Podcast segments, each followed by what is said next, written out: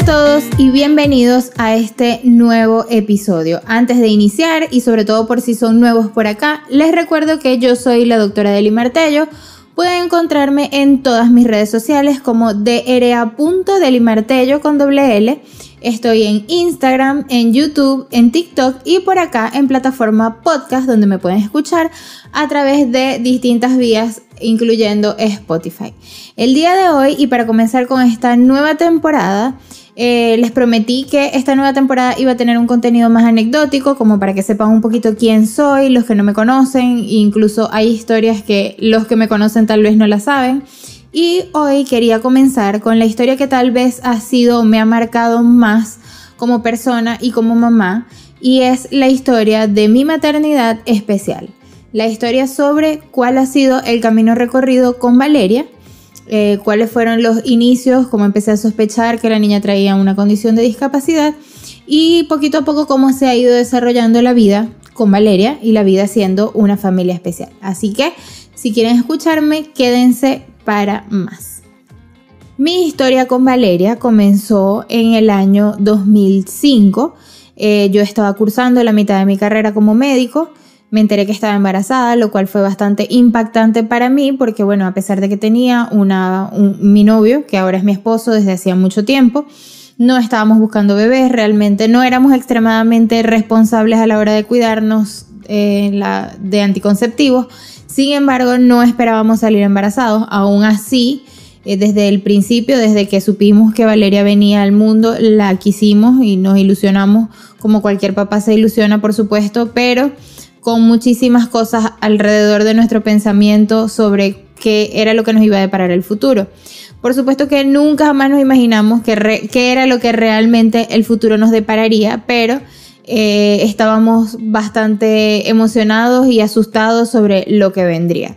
El embarazo de Valeria en la parte médica fue un embarazo súper bueno al punto de que yo al principio mm, hasta se me olvidaba que estaba embarazada porque no me sentía para nada embarazada, no sentí náuseas, no sentí ningún tipo de malestar. Sin embargo, emocionalmente fue un embarazo bien complicado, eh, siendo las circunstancias de ser la única niña de la casa, una niña que era súper responsable, estaba estudiando, no estaba casada, bueno, todo lo que saben que socialmente se complica cuando hay un embarazo antes de tiempo. Y bueno, todas esas situaciones en verdad me afectaron de, manera muy, muy fuerte. Sin embargo, estamos, estábamos contentos de recibirla. Se hizo absolutamente todo lo necesario para saber si todo venía bien. Se hicieron todos los controles, todos los exámenes de laboratorio, todas las imágenes, todos los ecogramas, todo lo necesario para saber que la niña venía bien y aparentemente todo marchaba muy bien. El día 7 de septiembre del 2005, un poco antes de lo que esperábamos, Valeria decidió venir al mundo. Nació por parto natural, fue súper, súper rápido su nacimiento, no hubo ningún tipo de complicaciones en su nacimiento, lloró inmediatamente. La, la dieron de alta junto conmigo, no hubo ninguna complicación al momento de nacer. Llegamos a casa, todo se veía normal, sin embargo, al cabo de un par de semanas yo empecé a notar lo primero que me inquietó, que fue que la niña tenía una mancha blanquecina en lo negrito del ojo, es decir, en la pupila. En el fondo de la pupila, cuando yo estaba amamantándola y reflejaba algo de luz, yo podía observar un punto blanco al final de, la pupila. Yo eh, muy preocupada, le dije a su pediatra, se lo referí en el control de niño sano, eh, quiero destacar que Valeria fue a su control de niño sano durante sus primeros 10 meses muy, muy rigurosamente. Yo casi que contaba las horas para llevar a Valeria a su control de niño sano y ponerle todas las dudas que me iban surgiendo como buena mamá primeriza y además estudiante de medicina al primer momento me llamaron la atención dos cosas en el primer chequeo. Lo primero fue el tema de, la pupila y lo segundo fue que al momento de medir a la niña, la doctora no logró poner su pie en 90 grados para medirla. Yo en este momento todavía no tenía experiencia con el examen físico de, de, de, recién nacidos. Sin embargo, le dije que por qué la niña no doblaba el pie y la doctora solo me dijo, no, debe ser un acortamiento de tendón. Sin embargo, no me dijo más nada. Al momento que le dije lo de los ojitos, ella la revisó y me dijo, no, pero es que yo no le veo nada. Debe ser un reflejo de la luz de cuando tú estás en algún lugar específico para amamantar. Yo le digo, no, pero es que yo se lo veo todo el tiempo. Bueno, ella la revisó aparentemente muy bien y me dijo que no había ningún problema. Sin embargo, seguía transcurriendo el tiempo y empezaba la gente a decirme que algo no estaba bien con Valeria. Yo, por supuesto, eh, deseaba que eso no fuera así. Le preguntaba a la pediatra y la pediatra me decía que eso no era así con lo cual yo intentaba justificar en mi cabeza de alguna manera lo que estaba pasando porque realmente no entendía, no tenía experiencia con recién nacidos y eh, sí veía que en comparación tal vez con otros niños de su edad, a la niña le faltaba control cefálico, le faltaba un poco de fijar la mirada, le faltaba mucho movimiento, tardó para voltearse, tardó para arrastrarse y de alguna manera siempre entran al juego otras personas que te dicen, no, pero tranquila, eh, fulanito fue así no le pasó nada, eso es normal, es que son flojos, tal vez con algo de estimulación. Y viene la parte en la que tu esperanza te dice, sí, sí, todo va a estar bien, voy a intentar estimular más, o voy a intentar hacer más esto, voy a intentar hacer más aquello, y todo está bien porque la doctora dice que todo está bien. Mes a mes yo seguía yendo eh, a la pediatra y la pediatra me seguía diciendo que estaba todo bien. En ocasiones mi suegra iba, mi suegra debo confesar que era la más preocupada con este tema y por supuesto muchas veces cuando se trata de la suegra las mamás nos ponemos como un poco más a la defensiva, debo decirlo porque así fue, hay que reconocerlo. Sin embargo yo estaba abierta a saber qué era lo que tenía la niña y yo seguía preguntando y me seguían diciendo que todo estaba bien con lo cual, viniendo por parte del médico, yo le creía. Sin embargo, al llegar al mes 10 yo dije, no, algo está pasando, porque ya a la niña le correspondía gatear, ya a la niña le correspondía estar sentada sin apoyo, y a pesar de que hacía algunas cosas acorde a su edad, esas cosas súper importantes en su desarrollo no las hacía, y veía que otros niños realmente estaban avanzando mucho en referencia a Valeria. Y ojo, no recomiendo comparar a ningún niño con otro, pero en estos casos tan evidentes la comparación es inevitable. Lo cierto es que alrededor de los 10 meses empecé a buscar cita con un neurólogo, conseguí una cita con un neurólogo muy bueno de mi ciudad, pero las citas realmente tardaban mucho. Esperé hasta el día de la cita y el día de la cita, recuerdo que unos días antes de la cita tuve otra consulta con un especialista en pie, un ortopedista, para ver por qué el tendón de Valeria estaba, estaba así, el piecito quedaba en punta.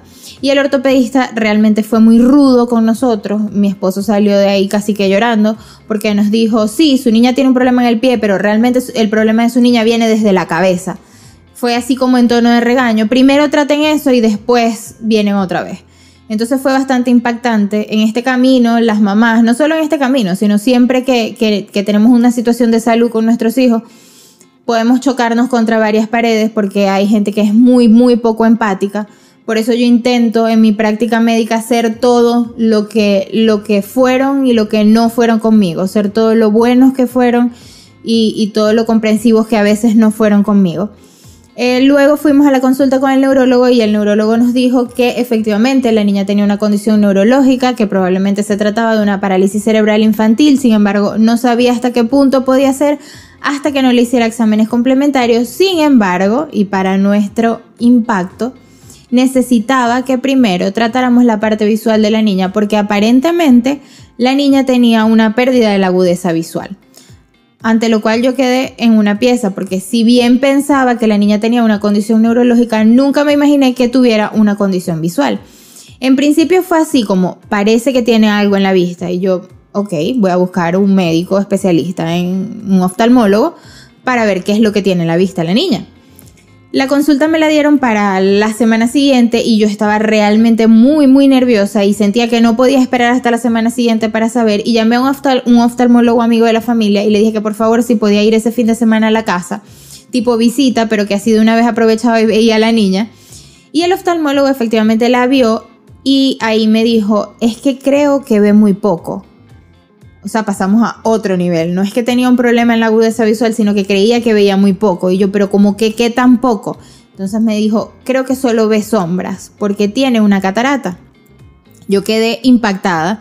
Realmente porque no esperaba eso. Valeria fue una niña que desarrolló las habilidades para hacernos creer que veía, porque todo, todo lo ubicaba. Si nosotros colocábamos algo en unas llaves en una mesa, por ejemplo, ella, imagino que por el ruido, porque efectivamente luego nos pusimos a observar y no las miraba, sino que solo las cogía con la mano, donde las pusiéramos de un solo intento, atinaba a agarrarlas.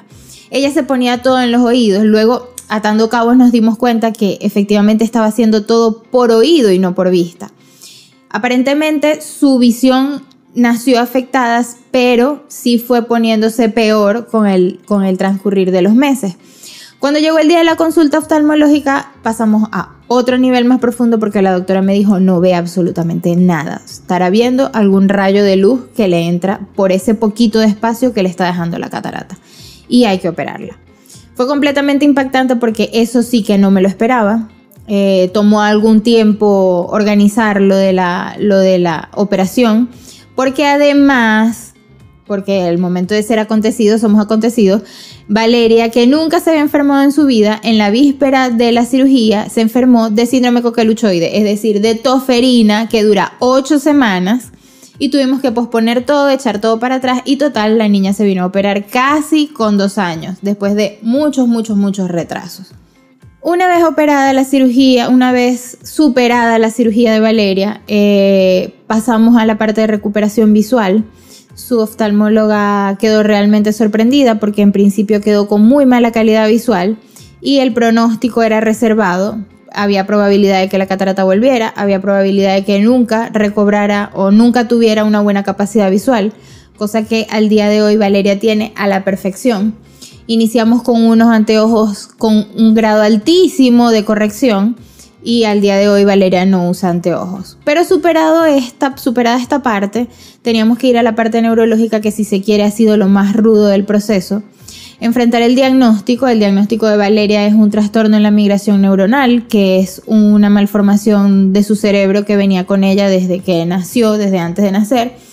Eh, la causa Todavía no hemos dado con la causa, evidentemente genética no es y se hicieron los estudios necesarios para descartar que fuera genética. Gracias a Dios sus hermanos están sanos. Aparentemente, y lo que se piensan después de algunos análisis, estudios, aquí le están haciendo otros, aquí en España todavía con 15 años estamos haciéndole estudios a Valeria, pero aparentemente fue una infección subclínica que me dio en el embarazo, es decir, una infección que no dio grandes síntomas, probablemente en las primeras semanas de embarazo que además le causó la catarata que, tenía Valeria. Y probablemente al ser las primeras semanas yo no estaba muy consciente de qué síntomas tenía. Puede haber tenido un enrojecimiento, una picazón, una sensación de fogaje, de fiebre baja y no lo noté o no lo tomé en cuenta y allí estuvo el virus y causó el daño en la niña. Seguimos con el camino del diagnóstico. Fue duro, fue duro imaginar un diagnóstico para Valeria. Lo más duro es la incertidumbre de no saber qué va a ser de la vida de tu hijo, hasta dónde va a poder llegar. El miedo al futuro creo que era lo que más me, más me afectaba. Yo pasaba noches enteras rezando y llorando, pidiéndole a Dios que al otro día eso que yo veía mal en Valeria se hubiese arreglado, pero a veces las cosas no funcionan de esa manera. A veces hay que pasar por este camino y, a mí me tocó pasar, a nosotros como familia nos tocó pasar por este camino. Y es un camino que desde el principio de ese camino se veía muy, muy complicado, pero que recorrerlo no lo ha sido tanto. A pesar de que yo ahora miro para atrás y veo todo lo que hemos pasado y superado y lo veo como que, wow, hicimos mucho, hemos hecho mucho. En el momento se vive un día a la vez. El futuro de Valeria no ha sido tan terrible como yo lo pensaba en mi cabeza. Valeria ha pasado por muchas cosas. Nosotros empezamos a buscar opciones para ella. Buscamos, recorrimos nuestro país, Venezuela, con diferentes terapias. Unas terapias maravillosas, una que se llamaba Tomatis, que era una terapia auditiva que tuvo unos resultados espectaculares en Valeria. Otra terapia con delfines en Margarita, que también tuvo muy buenos resultados. Empecé empíricamente a estudiar y luego me preparé mucho más para un método de un médico en Filadelfia que se llama Glenn Doman, que también aplicamos en Valeria, que también es muy bueno. Los niños que lo utilizan de forma intensiva tienen muy buenos resultados. Fuimos a Estados Unidos con ella a hacerle terapias muy fuertes, físicas, Tuvimos una persona en Maracaibo que a pesar de que era muy ruda, muy ruda, salía llorando Valeria, salía llorando yo de las terapias, tuvo grandes resultados en la niña. Logramos que Valeria se arrastrara a los dos años y medio aproximadamente, comenzara a gatear. Luego alrededor de los tres años y medio la pudiésemos colocar en pie, se mantuviera en pie unos segundos. Alrededor de los cinco años logramos que Valeria caminara con una andadera posterior, la cual detestaba. Valeria pasaba mucho rato de pie, eh, ella fue operada de ambos pies em, y pasaba bastante rato de pie, era su forma favorita de jugar. Sin embargo, cuando la operamos por primera vez de los pies en mi ciudad, en Maracaibo, el médico nos advirtió que seguramente a los años iba a necesitar una segunda cirugía porque eh, uno de los pies no había quedado completamente bien y el peso del cuerpo podía colapsar el otro pie y efectivamente así fue. Al día de hoy a Valeria le cuesta mucho pararse, ya no lo hace tan seguido como lo hacía. Ella la mayor parte de sus actividades las hacía de pie, sostenida con una mesa o sostenida con una baranda. Podía ver televisión, un televisor que estuviera alto, la sosteníamos con una mesa, le poníamos el televisor al final de la mesa y ella pasaba mucho rato de pie. Eh, también se paraba en el mesón de la cocina para ver si, si había comida, porque a ella la mueve el hambre, como a mí. Y pasaba bastante rato, pero ahora ya no lo hace, ya, ya no es así. La trajimos para acá precisamente para lograr esa segunda cirugía que no, no pudimos lograr en Venezuela porque hacían falta ciertas cosas que no le podíamos dar allá. Y esa es una de las razones por las cuales vinimos. Alrededor de aproximadamente hace, cuando empezó su, desarrollo, su, adolescencia, Valeria empezó a presentar crisis convulsivas eh, un poco distintas. No son las típicas convulsiones tónico-clónicas generalizadas donde se mueve todo, sino que son crisis mucho más leves, pero que igual eh, son impactantes para quien las ve y las vive y igualmente tienen una, una marca en su cerebro. Entonces comenzamos desde hace tiempo, desde hacía años, ella ya utilizaba una medicación preventiva porque tenía ese potencial de, de tener convulsiones, utilizaba una medicación anticonvulsiva. ¿Y qué pasó? ¿Qué fue lo que nos hizo definitivamente tomar la decisión de venir a España? Que estábamos en Venezuela, ese medicamento anticonvulsivo se dejó de conseguir, empezamos a conseguir otro que era supuestamente importado, pero era de pésima calidad Valeria empezó a tener un retroceso fuerte en su condición física, empezó a perder el cabello al punto de que perdió más de la mitad de su cabello, la cantidad de cabello que botaba cuando la peinaba, yo dejé de peinarla. En su almohada, parecía que era un paciente al que le estaban haciendo quimioterapia. Ya cuando la trajimos para acá, eh, se veían claros en su cabeza. Y no fue cuestión sino de cambiar el medicamento, ni siquiera el tipo de medicamento, porque sigue siendo el mismo que ha tomado toda la vida, sino cambiar la marca de medicamento a una marca realmente vigilada y regulada y eh, cambiar el estilo de vida en el sentido de que probablemente aquí esté bastante menos estresada para que su cabello volviera a salir abundante y brillante. En realidad es una historia larga, como resumir 15 años de la vida en, en tan poco tiempo, pero sí les quiero dejar eh, como, como mensaje que no es nada fácil el camino de la maternidad especial, el camino de la paternidad especial. Gracias a Dios he tenido a mi alrededor ángeles en mi camino, en el camino de Valeria, siempre. Siempre que iba a una terapia, que no sabía cómo iba a ser o cómo iba a llegar al lugar o cómo me iba a mover o dónde iba a dormir, porque no era en mi casa, siempre tuve ángeles en mi camino que me tendieran la mano, que me dieran al ojo, que me llevaran. Siempre tuve ángeles en mi camino que nos recibieran, que nos orientaran, que nos ayudaran, siempre los he tenido.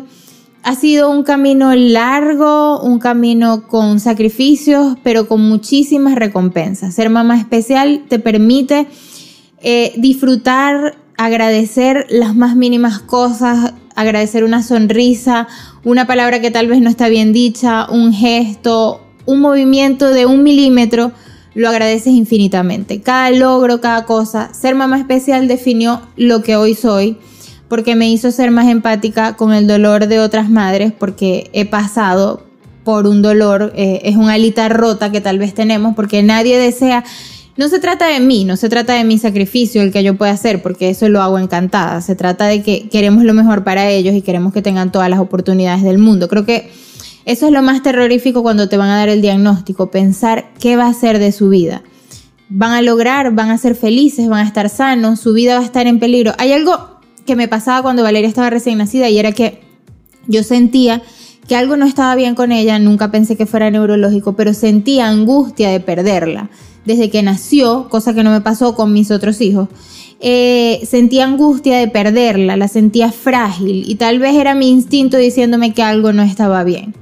Esa angustia pasa pero no pasa del todo cuando tenemos un hijo con una condición que si bien no pone en peligro su vida, sí, sí nos pone un poco en, en 3 y 2, como decimos en Venezuela, el futuro, porque no sabemos qué va a ser de ellos.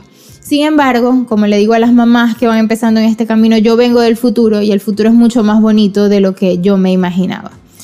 Eh, al día de hoy puedo decir que Valeria es una niña feliz, es una niña sana, es el corazón de una familia que constituimos después con tres hermanitos más menores. Ya después le contaré cómo fue tener tres embarazos después de un embarazo con estas características o de un, de un nacimiento con estas características.